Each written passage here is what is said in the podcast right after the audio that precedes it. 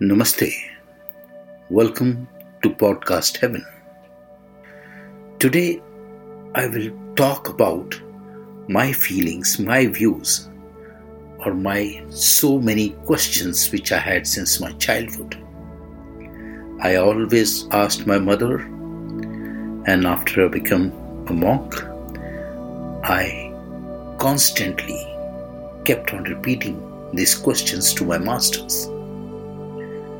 I asked my master, Milarepa, and Guru Lama, and Babaji again and again that why the Creator created this universe, why we are here, and why He had to make this life and death journey, which we are in a loop.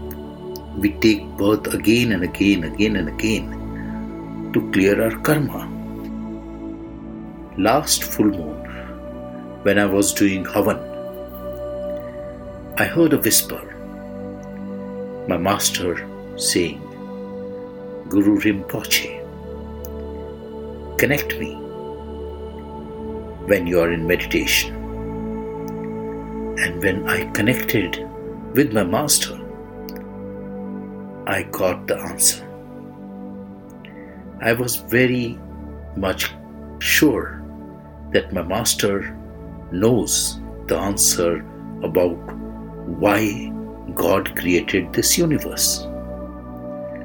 And the answer was very simple, which I should have known, and every one of us should know about this, which will make our living more simple. He created the world the universe for joy and bliss. He never wanted us to get disturbed or go through pain of life. That was never in his agenda.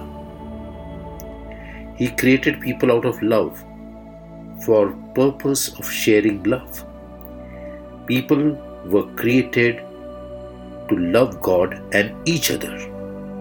Additionally, when God created people, He gave them good work to do so that they might experience God's goodness and reflect His image in the way they care for the world and for each other. When God created people, He also gave them free will so that they could freely share His love. They were not robots who had no choice. Instead, God gave people the opportunity to either receive and live in His love or to reject Him. Giving people free will dignified their choice and recognized the image of God within them after creating them, God told the first humans that there was one boundary they could not cross in order to live in fellowship with Him.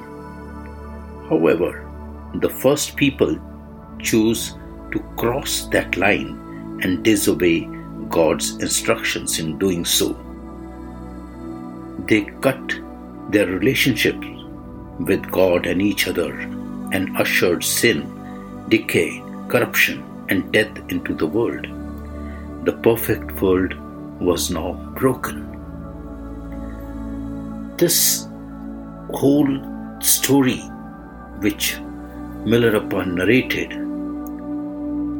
I was able to understand the pain which all the sages up there were going through for the mistakes we have done here.